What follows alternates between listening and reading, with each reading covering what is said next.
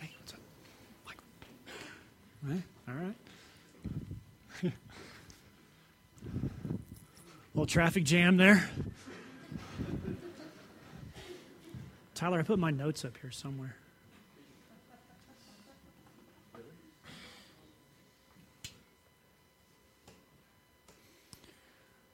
Pretty sure I'm going to need notes this morning. They're somewhere around here.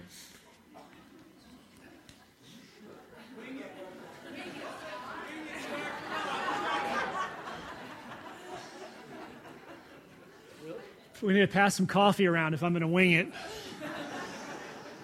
I set him, I set him down like right up in here. Wow. Bam. Yeah. You guys should be glad that happened. well, good morning, everybody. Welcome to Coach Class. We're crammed in here. I think everybody kind of has line of sight, though, to what's going on. Welcome. Uh, and I don't know where Elsa went, but thank you, Elsa, for sharing with us. That was awesome. Um, some of you aren't familiar with the fact that there's a group of uh, uh, students from uh, Campus Crusade that are here uh, serving in our town and just being a blessing to the city. And I, where are all those? Are they mostly up here? Let's just thank them for doing that.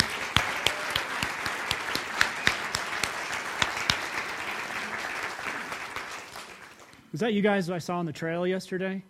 Yeah. Riding? Okay. cool.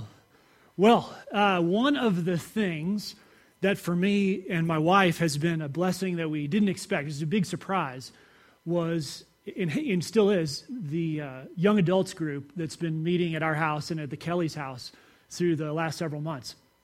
And in the fall, uh, I think we started meeting late in the fall uh, when the skiing was going on, and most of the kids who are coming, or I call them kids, they're adults. They're kids to me, age wise. But uh, were guys. We had one girl, and she was a pretty tough lady. And so uh, these the guys would come over. I think there's where are you guys? Some of them are here uh, this morning, and the uh, there were a few surprises. So when you have lifties and guys who've been skiing all day come to your house, well, they don't change their socks. and uh, that was shocking. Uh, because they, they don't even notice. And Claire and I are like, oh, man. Uh, another thing that I learned about guys who are working on the slopes or, or uh, skiing all day is that they love juice. So Claire had like this stash of, you know, apple juice and stuff in her. And I mean, they would come over and just pour these like 64 ounce things of juice, drink them down. So you know, there's a vitamin C deficiency going on, uh, apparently. Isn't that right, Claire? I mean, that's how it goes. Uh, but one of the some of the things that have been incredible for me, and we've added, fortunately, some women are there now uh, to balance out those stinky guys. but I thought, well, these guys will come over and have dinner, and then they'll just be out because I don't want to hang out with these old people. But what was really a, a, treasure for us, and I know especially for Claire and for the Kellys too, is they, after maybe one or two, uh, maybe even the first time, we had dinner and we're hanging out, and then uh, all that was settled around the table, and I thought, well, they're just going to leave. And they just stayed. And then moved into the living room. And then we watched some TV, and we moved back and ate some more food. And they just hung out. And it's been such a blessing to hang out. And we've added Bible study to that. It's Tuesday night. If you're a young adult, we'd love to have you. But uh, it's just been an incredibly neat deal to be with people who are seeking God, uh, that are, you know, in their 20s, 30s, whatever, just hanging out together, eating. It's been fun, hasn't it? It's been good. So, um, a great surprise. And tonight, tonight, today, we're going to talk about another dinner party that had some surprises to it. We're in a series we're calling Jesus One on One. And these are interludes that Jesus has with different people where there may be a crowd around, but something's happening between Jesus and someone in that group. He's talking to them, he's interacting with them in some way, and something transformational happens. Today we're going to be in Luke 7.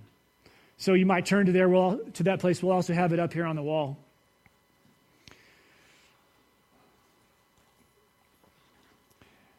So Jesus is going to he's he's at a point in his life where he, in his ministry, where he is becoming quite bold about who he is and what he's doing. And so he's kind of getting in the face of the religious leaders. That was part of his uh, mode of operation, right? So things are kind of bubbling up, and he's new in this one town, and the religious leaders were called the Pharisees at that time. And they were people who made the rules, uh, kind of coordinated the society. And even though the Romans were in charge, the Pharisees were the ones who enforced the Jewish law. And also, not just the law that the Jews had, but they enforced the customs that had built up around the law. So they were the holy guys, and they had established that they had a good relationship with God because of the rules that they followed. Well, they wanted to know who this upstart was. So a tradition then was to invite that person who's coming through town. You know, there's regularly a speaker or an important person in town, and the Pharisees would invite him to their house, one of them. So this happens. This Pharisee named Simon invites Jesus, and many of you are familiar with this story, but he invites Jesus into his home. But the focus of our one on one talk today is not Simon and Jesus, but it's Jesus and another person that was there. And we'll see that person in just a moment. In fact, let's go ahead and read the passage together. This is Luke 7, verse 36. And we're going to read down through uh, 50 or 49, 50. So one of the Pharisees asked him to eat with him, and he went into the Pharisee's house and reclined at the table. And behold, a woman of the city who was a sinner when she learned that he was reclining at the table at the Pharisee's house, brought an alabaster flask of ointment, and standing behind him at his feet, weeping, she began to wet his feet with her tears and wiped them with her hair, the hair of her head, and kissed his feet and anointed them with ointment. And the Pharisees who had invited him saw this, and he said to himself, If this man were a prophet, he would have known who and what sort of woman this is and who is touching him for she is a sinner. And Jesus answering said to him, Simon, I have something to say to you. And Simon answered, Say it, teacher. A certain moneylender had two debtors, and one owed 500 and the other 50. And when they could not pay, he canceled the debt of both. Now, which of them will love him more? And Simon answered, The one, I suppose, for whom he canceled the larger debt. Jesus said to him, You have judged rightly. And turning towards the woman, he said to Simon, Do you see this woman? I entered your house. You gave me no water for my feet, but she has wet my feet with her tears and wiped them with her hair, and you gave me no kiss. But from the time I came in, she has not ceased to kiss my feet. And you did not anoint my head with oil, but she has anointed me my feet with ointment. Therefore I tell you her sins, which are many, are forgiven. For she loved much but he who is forgiven little loves little. And he said to her, Your sins are forgiven. And those who were at the table said among themselves, Who is this that forgives sins? And Jesus said to the woman, Your faith has saved you. Go in peace.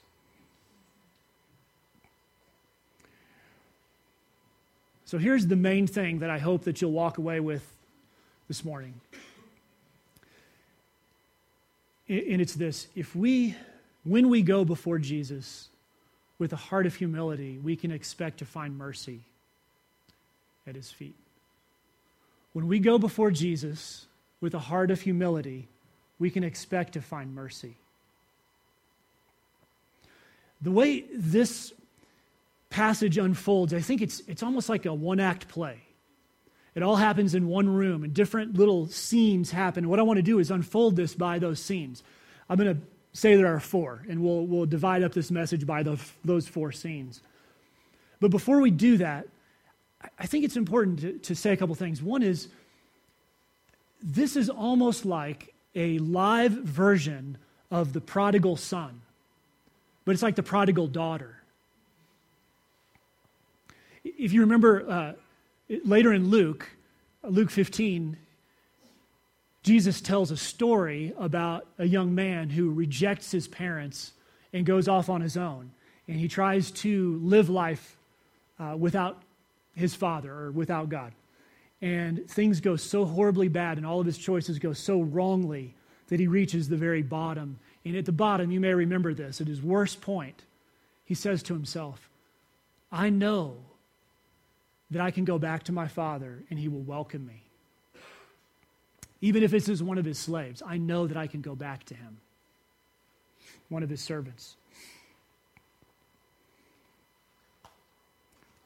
I think this is a story of a prodigal daughter in real life who is, has a broken relationship with God, and she senses in her heart, and she knows she's seen Jesus, she's heard him, that the way to restore her relationship with God is through this man. And you can tell what her heart is and what she expects when she goes to him and she goes into that room and she humbly places herself before him because she expects and she knows that she'll receive mercy. Now, each of us in this room are here for different reasons.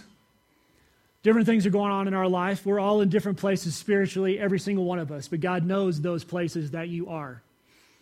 And I believe, and I think Carrie prayed that this morning, she said, Lord, you know that each one of us is here for a reason. So you can sit here, I can sit here and, and, talk about this. We can just listen to it like it's a story or watching a show or something or this one act play unfolding. Or we can say, okay, I'm going to take some time and be introspective. I'm going to look at my life. I'm going to think about this on a deep level. I'm going to let God interact with me. And I want to ask you to consider coming before Christ humbly, even if you just tune me out from now on. That you would say, okay, this morning, in this next 15 minutes, I'm going to step before God humbly, before Jesus, and know that despite whatever distance I've created, that I will find mercy at his feet. So that's what I, I want to encourage you to do. That's what I've wanted to do with this passage myself as I've studied. Um, so let's look at, again, finding mercy there. Scene one. This is the entry of Jesus into this situation. Uh, verse 36 One of the Pharisees asked him to eat with him, and he went to the Pharisee's house and reclined at the table. Now, this is a situation where everyone is expecting some tension. This is kind of like a duel of the theologians. This is because that's the kind of thing that happened in these places.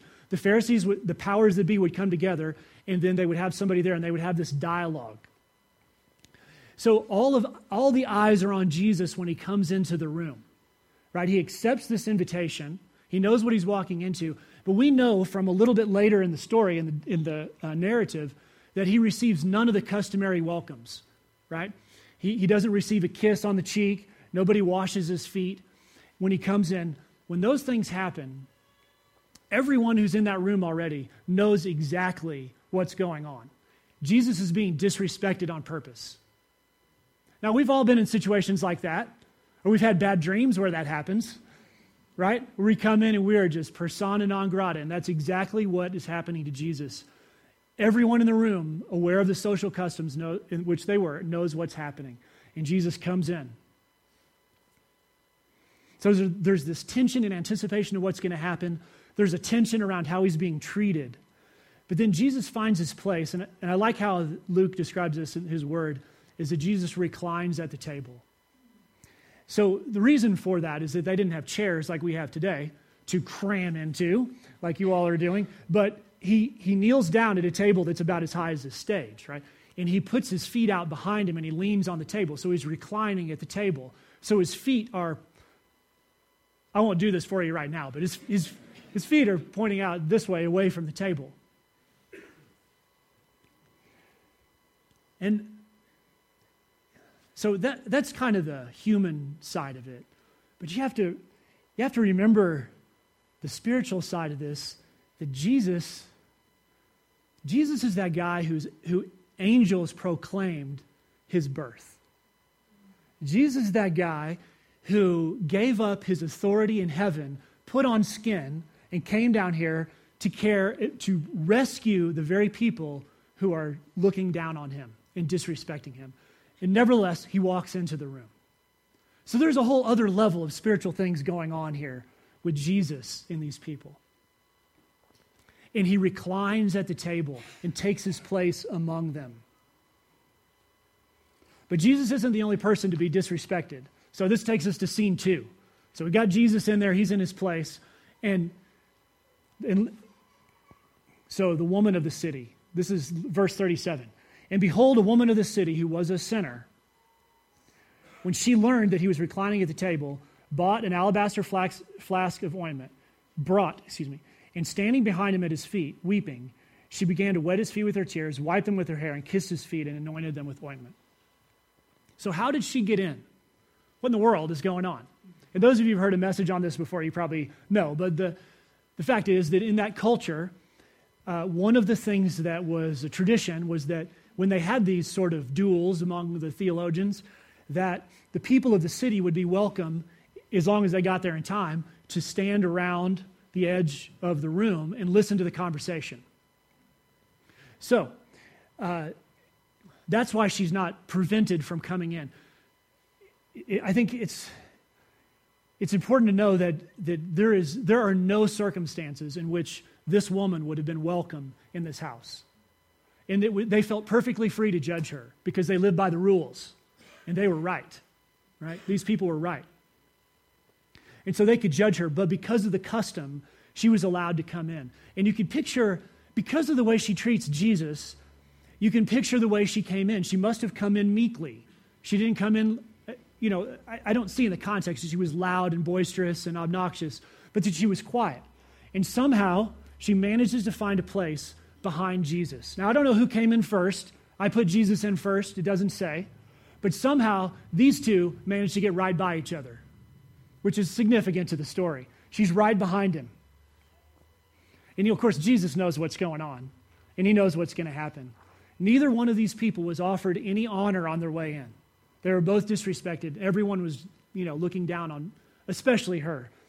And then, you know, why would Jesus let her sit by him? You know, if he was a holy man, a prophet, or whatever it is that he thinks he is, he would move because he can't be close to that.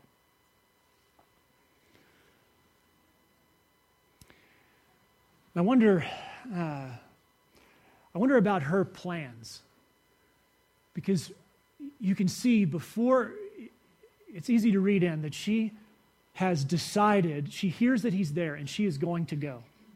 And she buys this perfume or she has this perfume and she is going to get near Jesus those things that happen don't just happen. She says, That's where I'm going. I'm going to do this. I'm going to get near him if there's any way, if there's any say that I have about it. She has a plan to get near his feet. And I think the reason that she knows that, she has a natural sense. And I think many of us have this sense as well. And we read in the scripture and we see in this story that when we go before Christ humbly, he will receive us with mercy. And she knew that was what was going to happen. Somehow she knew that she would be re- received by him, and she was willing to put her uh, to put her shame on the line for that. She knew that there was a barrier between God and herself that was something that she couldn't close. She couldn't fix that. You can't fix that. I can't fix that. But, but Jesus is the one who comes between. And she, she humbly went to his feet. Now, Simon, just briefly on the other side, you know, Simon is, uh, he thinks he's got it all together. He's in control of this situation. None of us feel like we're in control or like to stay in control, do we? None of you. Um, certainly not myself. Uh, we like to rationalize everything about our lives, and, and everything's okay. We're doing okay we especially don't like to go to that place where we have to humble ourselves. And Simon is never going to do that. His thoughts, you remember we just read, he's thinking, man, Jesus wouldn't even be close to that person if he, if he, if he was even a prophet. He's, you know, well, Jesus does one of his cool little things where he knows the other guy's thoughts in advance. and that, that takes us to scene three. So we've left our, we looked at Jesus, and now we've seen what's going on with this woman and her contrite position. You remember in Isaiah uh, uh, 60 plus, 66 plus, 65. God, it's right in there. God says it's the humble and contrite person that, that this is the person that I'm looking for. That's her. Scene three. Uh, Simon's judging Jesus. The people are looking at, But I, I imagine that there's this uh, noise of the conversation around the table. I don't think, you know, because there's several people, there are people lined up around the outside. She's probably not wailing. She's probably somewhat quiet. You know, maybe there's sniffles, maybe there's no. But in verse 40, Jesus kind of stops that noise. You know, when you're at a dinner party and somebody tinks on the glass for everyone to be quiet, and then there's like one person that's still talking, you know, and they finally, and you're like, stop. Um, and they settle down, and there's this, so he goes from this noise to this quiet. And Jesus is, is um, he kind of raises his voice to, to stop the conversation. He says, Simon, I have something to say to you. So it's quiet. And Simon says, Say it, teacher, which I think is something like, Bring it on. Perhaps. I mean, he, Simon's sure he's going to, because he knows this, like I said, it's, it's something of a duel. So Jesus, you know, obliges. He says in 41, certain money, money lender had two debtors, one owed 500 and the other 50. When one couldn't pay, he canceled both the debt of both. And which one of them will love him more? So Simon's thinking to himself, all right, I was prepared for, you know, a riddle of some kind of theological riddle or some hard question or something I'd have to deal with. But this seems so straightforward. It's just like a financial question, you know, like a word problem. So he, he says, well, I suppose, you know, he's hedging his bets, right? I, I like how Luke includes that in this. I suppose the one who was forgiven more. And Jesus says, Well, you're right. That's good. Uh, good, you, you did that. In 44, uh, this, is, this is where Jesus kind of ups the, he's, he's already kind of increased the tension, but this is where it gets kind of gnarly. He turns around away from Simon because there must be some eye contact between them. He says, he says, Do you see this woman? Well, of course, Jesus knew that they all saw the woman. I, I entered your house. Look at these contrasts. He, I entered your house and you gave me no water, but she has wet my feet with her tears. Contrast. She's wiped them with her hair. You gave me no kiss, but she, not on my cheek, she's kissed my feet. Big contrast. Now, I think the dinner was probably over about now. you did not anoint my head with oil, but she anointed my feet with ointment. This huge contrast. He basically says, You know what, Simon? She is above you. That's what he's saying to Simon. And you couldn't say anything more offensive. The most offensive thing you could say. He was pointing out in front of everyone in this tense little one room setting Simon, you, you have failed and she has succeeded.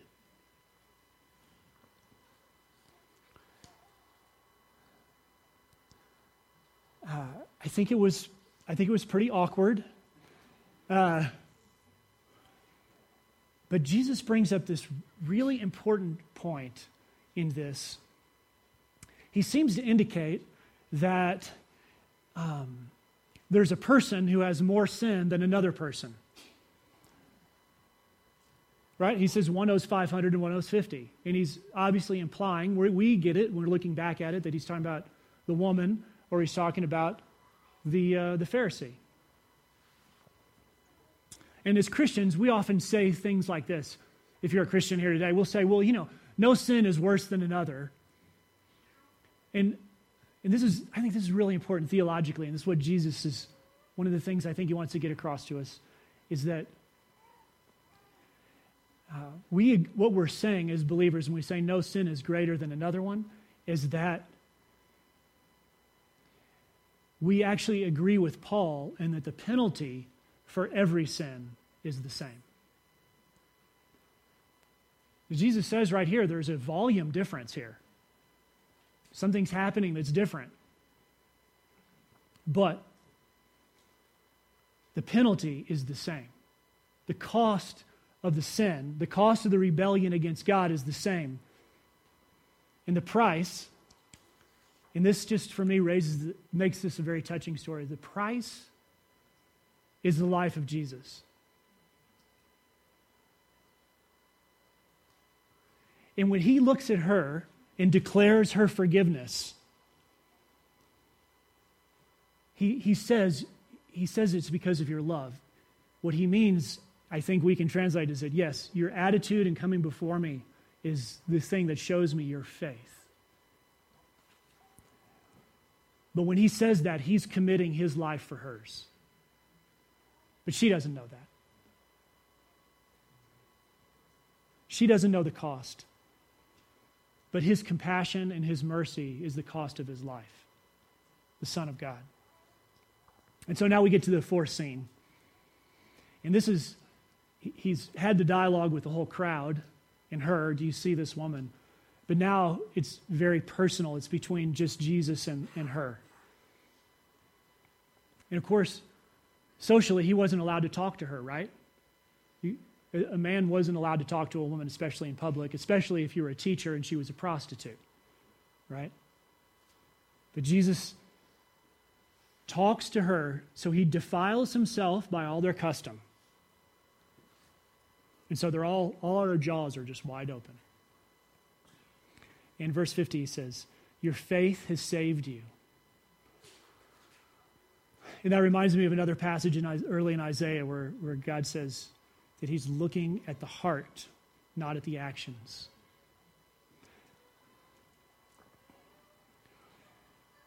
Her, her action of washing his feet with her hair was a humble reflection of her heart before him.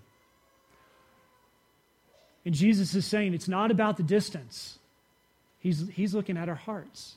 And that's why I asked you, I'm asking myself to come before him with a humble heart. It doesn't matter what you've done or how far you've gone. That this is the prodigal daughter, right? She's gone pretty far. But she's coming back before Jesus at his feet. And he says, I'm going to give you mercy. I'm going to give my life for years. You just don't know.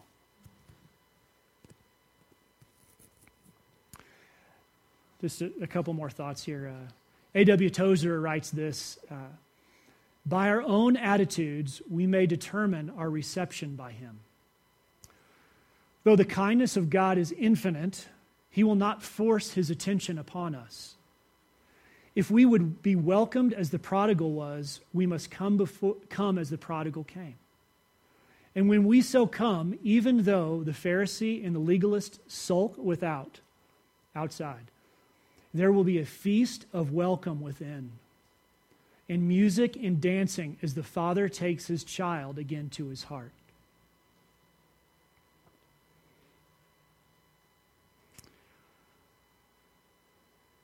To, to conclude, I want to I'm going to pray in a moment.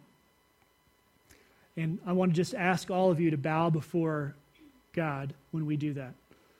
And tune me out, and I'll say a few words but just begin the process of preparing your heart and your mind to, um, to go before Christ in that way, to go before Jesus and with a humble heart uh, submit to Him. And, and before I pray, I just want to read you from Luke 15. And maybe, maybe you fit into this in, in some way. Luke 15, 18. This is the, the middle of the prodigal son story. I will arise and go back to my father. He's hit the bottom. I will say to him, Father, I have sinned against heaven and before you. I am no longer worthy to be called your son. Treat me as one of your servants. And he arose and he went to his father. And while he was a long way off, his father saw him and felt compassion. And he ran and embraced him and kissed him. And his son said, Father, I've sinned against heaven and before you. I'm no longer worthy to be called your son.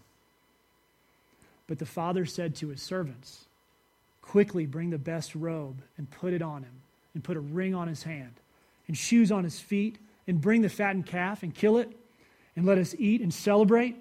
For this was my son who was dead and is alive again. He was lost and is found, and they began to celebrate. Father, we come to you as uh, friends and family in here, guests. I think people here who don't know you yet but have a sense that, that you are uh, making things happen in their lives that, draw, that are drawing them towards you, that are bringing you to Jesus' feet, bringing them to Jesus' feet. God, let us, uh, whether it's now or whether it's uh, when we are alone this week with you, God, we, uh, we, want to, we want to humble ourselves before you. Draw each one of us to you in that way and let us experience the incredible mercy that your Son gives. In Jesus' name, amen.